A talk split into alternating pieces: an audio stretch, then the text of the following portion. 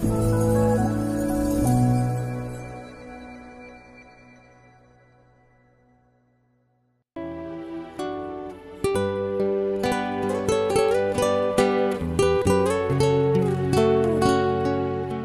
mời quý vị thư giãn với chương trình Fata của truyền thông dòng tên. Chương trình hôm nay gồm có chuyên mục Hành trình ơn gọi và tông đồ cầu nguyện. Bây giờ kính mời quý vị cùng lắng nghe chương trình.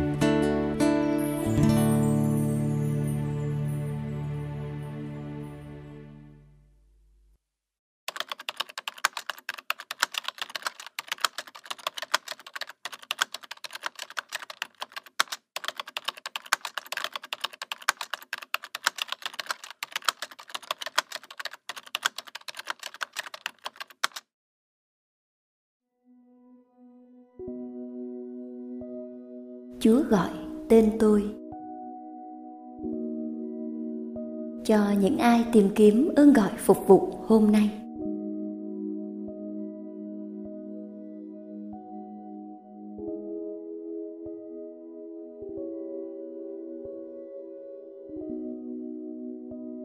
Vào lúc này, có thể có những độc giả đang tìm kiếm ơn gọi của mình để phục sự thiên chúa. Nói cách khác có những người muốn hoạt động trong giáo hội hay giữa đời thương để làm điều gì đó đầy ý nghĩa nhằm thờ phượng thiên chúa. Đối với những độc giả này, tôi muốn đề cập đến tiếng gọi của đấng quan phòng. Đây dường như là một ý niệm khó hiểu và lạ lẫm, nhưng nó khá đơn giản. Tiếng gọi của đấng quan phòng nghĩa là thiên chúa dẫn đưa chúng ta, tức con cái của ngài và môn đệ của đức giêsu đến một nơi mà ta có thể phục vụ ngài tốt nhất. Tài năng và ân ban của ta cũng như sự dạy dỗ nên giáo dục và kinh nghiệm của ta, tất cả sẽ trở nên những khí cụ quan trọng để phục sự thiên chúa. Dù chúng ta phục sự thiên chúa trong giáo hội hay giữa đời thường, nếu lưu tâm đến những yếu tố thờ phượng đã được đề cập cho đến nay thì chúng ta có thể góp phần làm cho vinh quang thiên chúa tỏ hiện nhiều hơn. Và điều này được ngôn ngữ thần học gọi là tiếng gọi của đấng quan phòng. Để dễ hiểu về tiếng gọi của đấng quan phòng hơn, chúng ta hãy lấy một ví dụ từ tông đồ Phaolô. Ngài sử dụng trôi chảy ngôn ngữ quốc tế thời bấy giờ là tiếng Hy Lạp và tiếng mẹ đẻ Do Thái cũng như quen thuộc với các nền văn hóa Hy Lạp và Do Thái. Vì thế, Ngài có thể giữ một vai trò quan trọng trong công cuộc loan báo tin mừng cho các dân ngoại. Khi chúng ta điều hành các hoạt động trong cộng đoàn của mình, dù đó việc thiện nguyện hay các sinh hoạt đạo đức, thật thiết yếu việc lưu tâm đến ơn huệ và tài năng của mỗi cá nhân. Đôi khi chúng ta chứng kiến một số nhóm khi họ cần các thành viên mới. Họ sẽ không xem xét những khả năng riêng của người ta, nhưng nóng vội mời gọi bất cứ ai có thể được. Đôi khi các nhóm còn đi xa đến nỗi làm cho người ta nghĩ rằng người ta phải trở nên thành viên. Chẳng hạn, họ có thể nói, nếu bạn không tham gia dạy giáo lý ngày chủ nhật, bạn không có lòng yêu thương trẻ em. Hoặc, nếu bạn yêu mến thiên chúa thật sự bạn nên gia nhập ca đoàn. Như vậy, chẳng xem trọng liệu người ấy có phẩm chất thích hợp hoặc có năng khiếu thiên phú hay không. Mối bận tâm chính yếu là miễn làm sao thúc ép người ta gia nhập nhóm. Thế rồi kết quả sẽ ra sao? Kế hoạch của thiên chúa bị phá sản và ơn huệ của các thành viên trong nhóm bị phung phí. Chẳng hạn, nếu những người hát lạc điệu những người hát karaoke chẳng bao giờ đạt 60 điểm. Hay những người không có khả năng, mặc dù đã học nhạc, gia nhập ca đoàn, thì chắc chắn họ sẽ làm tốn thời gian và công sức. Người tham gia cũng không tìm thấy niềm vui. Còn các ca viên khác sẽ gặp rắc rối nhiều hơn vì người ấy. Ngay cả trong cộng đoàn giáo xứ, khi nhận một tình nguyện viên, bạn nên cân nhắc ở đâu người ấy có thể phục vụ tốt nhất chẳng hạn. Nếu một người cho thấy khả năng tổ chức tuyệt vời trong công việc điều hành công ty của mình, thì sẽ tốt hơn nếu để anh ta tiếp tục vận dụng khả năng của mình nhằm phục vụ công việc của thiên chúa. Đành rằng một người với khả năng tổ chức có thể làm các công việc như lau chùi và sắp xếp ghế trong nhà thờ, nhưng thiên chúa muốn dùng anh ta trong vai trò thích hợp nhất.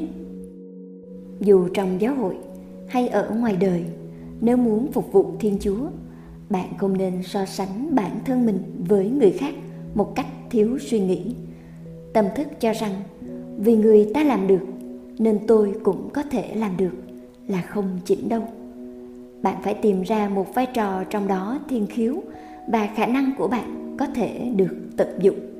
Đặc biệt, trong những thời khắc quan trọng của đời sống, trong đó bạn phải chọn lựa theo một nẻo đường. Bạn cần nghiêm túc xem xét tiếng gọi của đấng quan phòng. Giờ đây, tôi sẽ giới thiệu những phương thức giúp bạn phân định tiếng gọi của đấng quan phòng trong những trường hợp khác nhau. Những cách thức tốt để nhận biết tiếng gọi của đấng quan phòng. Một cách rất tốt để nhận ra tiếng gọi của đấng quan phòng đó là hỏi những người xung quanh vốn biết rõ bạn, khoảng 5 người. Những câu hỏi sau đây. Bạn nghĩ tôi có thể làm tốt những việc gì? Theo bạn, đâu là những ưu điểm của tôi?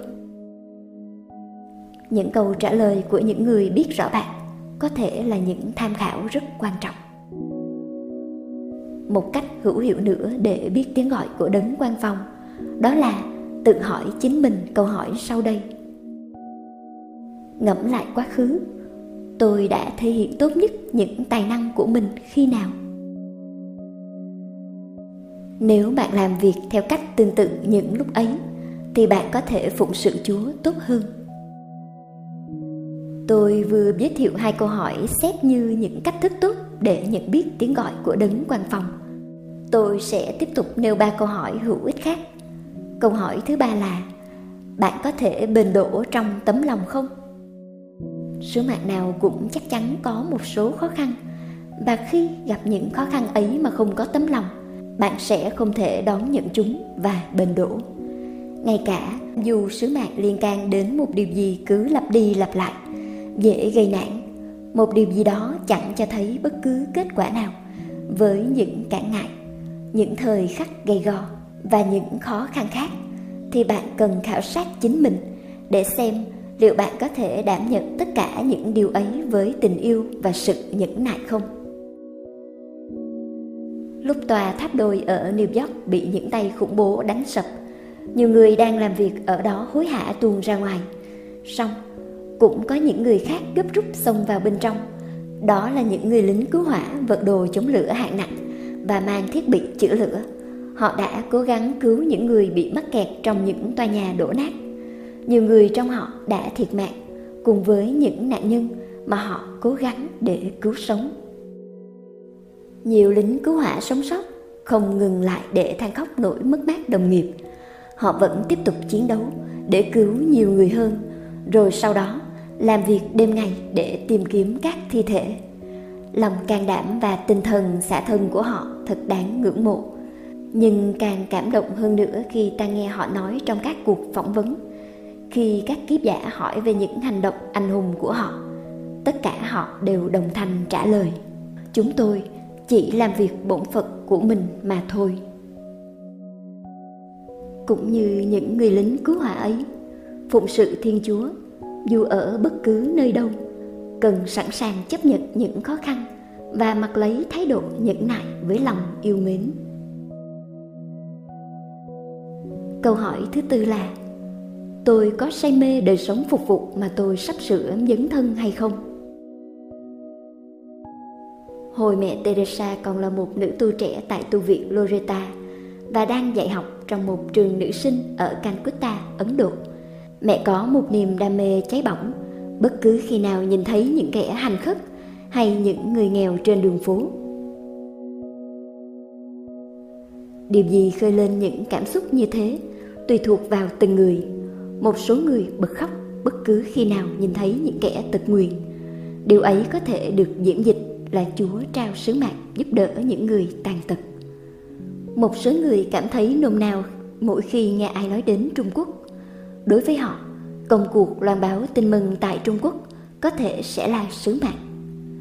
Một số khác lại đặc biệt thao thức về trẻ em hay về giới trẻ, về những lao động nhập cư, những người mới kết hôn, những người già hay trẻ mồ côi. Nói theo ngôn ngữ của Phaolô, những trái tim cháy bỏng ấy có thể được diễn tả như là phản ứng của người mắc nợ. Tôi mắc nợ người Hy Lạp cũng như người Manji, người thông thái cũng như người dốt nát. Nếu lâm vào cảnh nợ nần, bạn cảm thấy thế nào? Bạn cảm thấy bị đè nặng và hẳn không thể ngủ ngon vào ban đêm. Paulo nói rằng ông cảm thấy mắc nợ những người chưa được nghe tin mừng. Với trái tim sôi sục, cảm nghĩ mắc nợ như thế, dù trong hoàn cảnh thuận hay nghịch, Paulo đều ráp giảng tin mừng. Khi tóm kết công cuộc thời sai của mình, Paulo đã có thể thốt lên như sau. Vì vậy, hôm nay tôi xin tuyên bố với anh em rằng, nếu có ai trong anh em phải hư mất, thì tôi vô can. Thật, tôi đã không bỏ qua điều gì. Trái lại, đã ra giảng cho anh em tất cả ý định của Thiên Chúa. Câu hỏi thứ năm là Bạn cảm nhận niềm vui đến mức nào trong đời sống phục vụ? Mẹ Teresa được kêu gọi trở thành một nhà thừa sai lúc 18 tuổi. Teresa đã hỏi cha linh hướng của mình Làm sao con có thể quyết chắc về ơn gọi của mình? Vị linh mục trả lời. Xuyên qua niềm vui của con. Khi cảm nhận niềm vui nội tâm Mẹ Teresa hiểu ra rằng Phụng sự Thiên Chúa tại Ấn Độ Là tiếng gọi đích thực của Thiên Chúa cho mình. Trong lúc dạy học tại Ấn Độ, như được nhắc đến trong cách thứ tư, mẹ Teresa thường săn sóc người nghèo bất cứ khi nào không bật đứng lớp. Mẹ nhận thấy rằng phục vụ người nghèo là niềm vui của mình và khi họ bày tỏ lòng biết ơn hay nhuyễn miệng cười, trái tim của mẹ đập nhanh với niềm hạnh phúc. Qua niềm vui nội tâm này, mẹ chắc chắn rằng sứ mạng đích thực của mình là chăm sóc người nghèo hơn là dạy học tại trường nữ sinh. Quả đúng vậy, ơn gọi đích thực luôn gắn với niềm vui. Nhưng trong hàng ngũ giáo dân vẫn thường có những người khổ sở vì mặc cảm tuẫn đạo. Họ cứ ngỡ rằng Thiên Chúa sẽ bắt họ làm những chuyện kỳ dị nhất để rèn luyện họ. Chẳng hạn, nếu họ yêu thích văn hóa đô thị trong một thành phố, họ nghĩ rằng Thiên Chúa sẽ sai mình đến một hốc bà tó nào đó chưa có đèn điện ở Phi Châu. Còn nếu họ thích thú một việc tương tác với những người khác họ lại cho rằng Thiên Chúa sẽ bắt mình ngồi y cả ngày trước bàn làm việc. Hẳn nhiên Thiên Chúa có thể trao cho bạn một điều gì đó bạn không thích. Nhưng cách chung, Thiên Chúa trao cho bạn một sứ mạng mà trong đó bạn có thể vận dụng tài năng Ngài ban. Với việc xem xét tính cách, tài năng và ơn gọi của mỗi người, Ngài sẽ trao cho họ một sứ mạng. Thiên Chúa không dễ hơi Ngài sẽ không đòi hỏi điều mà ta không thể đáp ứng Ngài không yêu cầu một ai đó chưa sẵn sàng và không sẵn lòng Ngài không kêu gọi một ai đó e ngại làm việc tận lực Một số người có thể ghét đi đến Phi Châu, song những nhà thừa sai hoạt động ở đó lại chẳng muốn đi bất cứ nơi đâu khác Họ tin rằng tiếng gọi của Thiên Chúa dành cho mình là phục vụ trên mảnh đất Phi Châu Họ quay quắt muốn trở lại nơi ấy mỗi khi được nghỉ phép và về thăm gia đình sau một vài năm phục vụ. Đây không thể là chuyện giả vờ. Nó có thể xảy ra duy chỉ vì họ cảm nghiệm niềm vui lớn lao bên trong. Câu hỏi thứ sáu là Bạn có cảm thấy được ân thưởng trong ơn gọi phục vụ của mình hay không? Như tôi đã đề cập trước đây, bạn phải tự hỏi mình đâu là những kinh nghiệm hạnh phúc nhất mà bạn đã từng có trong quá khứ hầu nhận biết tiếng gọi của đấng quan phòng câu hỏi này có kết nối trực tiếp với cảm giác được ân thưởng khi bạn phục vụ. Người nào thực thi một ơn gọi đích thực sẽ cảm thấy được ân thưởng vì họ nhìn thấy hoa trái của sứ mạng mình, ngay cả dù sứ mạng ấy đầy nặng nhọc và họ không thể nhìn thấy những thành quả cụ thể của công sức mình, họ vẫn cảm thấy được ân thưởng. Ngay cả trong hoàn cảnh cam go, họ vẫn cảm thấy hạnh phúc và được ân thưởng hơn là khốn khổ hay buồn chán đó là vì họ gánh chịu những khó khăn ấy trong khi thi hành ơn gọi Chúa trao ban. Hãy xem trường hợp của tông đồ Phaolô. Ông bị tống ngục vì rao giảng tin mừng cho dân thành Philippe. Ông bị đánh đập và toàn thân đau nhức, còn đôi chân thì bị xiềng xích không thể đi lại được. Nhưng thái độ của Phaolô thật ngoan cường trong tình cảnh ấy. Ông đã không phiền trách Thiên Chúa, cũng không ưu sâu thất vọng. Thay vào đó, ông đã lớn tiếng ngợi khen Thiên Chúa. Phaolô nghĩ rằng nhờ ơn Chúa mà mình được đặt trong một tình cảnh kinh khiếp đến như vậy. Ông cảm thấy mình được ân thưởng và không ngừng lên lời ca ngợi Thiên Chúa. Cho tới đây, tôi đã giải thích 6 cách để giúp bạn nhận ra ơn gọi của mình và hy vọng rằng chúng sẽ giúp ích cho bạn. Nói vậy, không có nghĩa là bạn sẽ tìm thấy vai trò hoàn hảo của mình duy chỉ khi trả lời có với cả 6 câu hỏi. Trong thực tế, thật không dễ đáp có đối với hết thảy những câu hỏi ấy. Nếu muốn chờ đợi tới lúc có thể trả lời có đối với tất cả chúng, ắt hẳn tới khi xuống mồ, bạn cũng chưa tìm thấy vai trò phục vụ của mình để biểu lộ vinh quang Thiên Chúa. Tôi không phải là loại người có thể đảm đương một sứ mạng nguy hiểm. Giá chi tôi đã không gặp chiếc nhẫn này. Tại sao chiếc nhẫn này cuối cùng lại rơi vào tay tôi? Tại sao tôi được chọn? Chẳng ai có thể trả lời bạn câu hỏi ấy. Thế nhưng có một điều chắc chắn, bạn đã không được chọn bởi vì bạn có một công trạng mà người khác thiếu, cũng không phải vì bạn mạnh mẽ hơn, khôn ngoan hơn hay tốt lành hơn người khác chi cả. Song, một khi được chọn, bạn phải vận dụng tất cả sức lực, lòng quả cảm và sự khôn ngoan để chu toàn sứ mạng của mình. Trích chúa tể của những chiếc nhẫn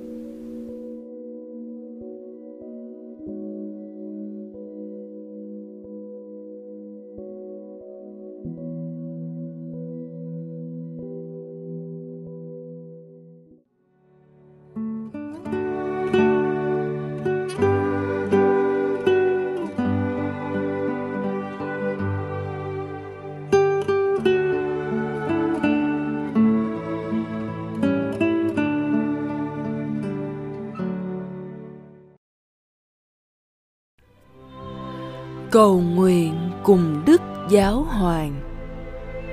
Tông đồ cầu nguyện.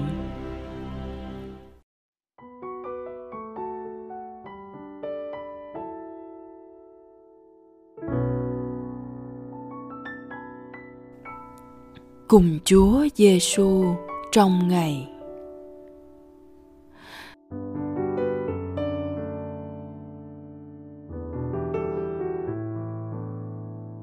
nhân danh cha và con và thánh thần.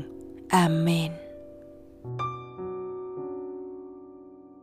Giữa lúc này, con gác lại công việc và dành vài phút ở riêng với chúa giêsu để được ngài bổ sức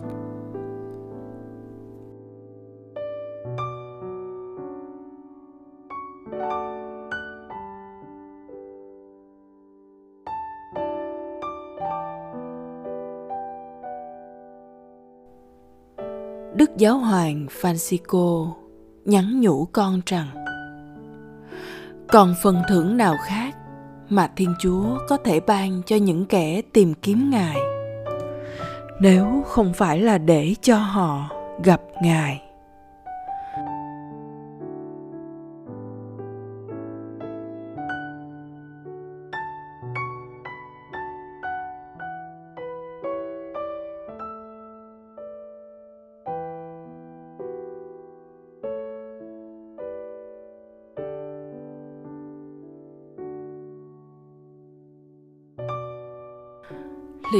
còn có đang tìm kiếm thiên chúa. Đấng sẵn sàng tỏ mình ra với con không?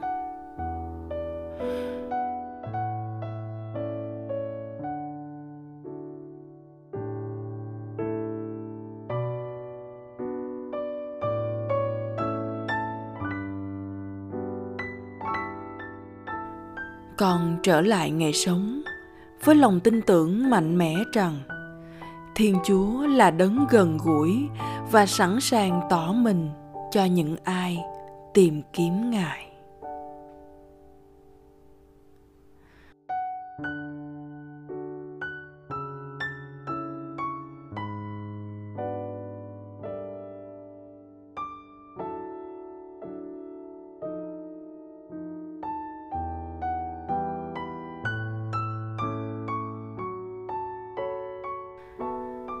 Nhân danh cha và con và thánh thần. Amen.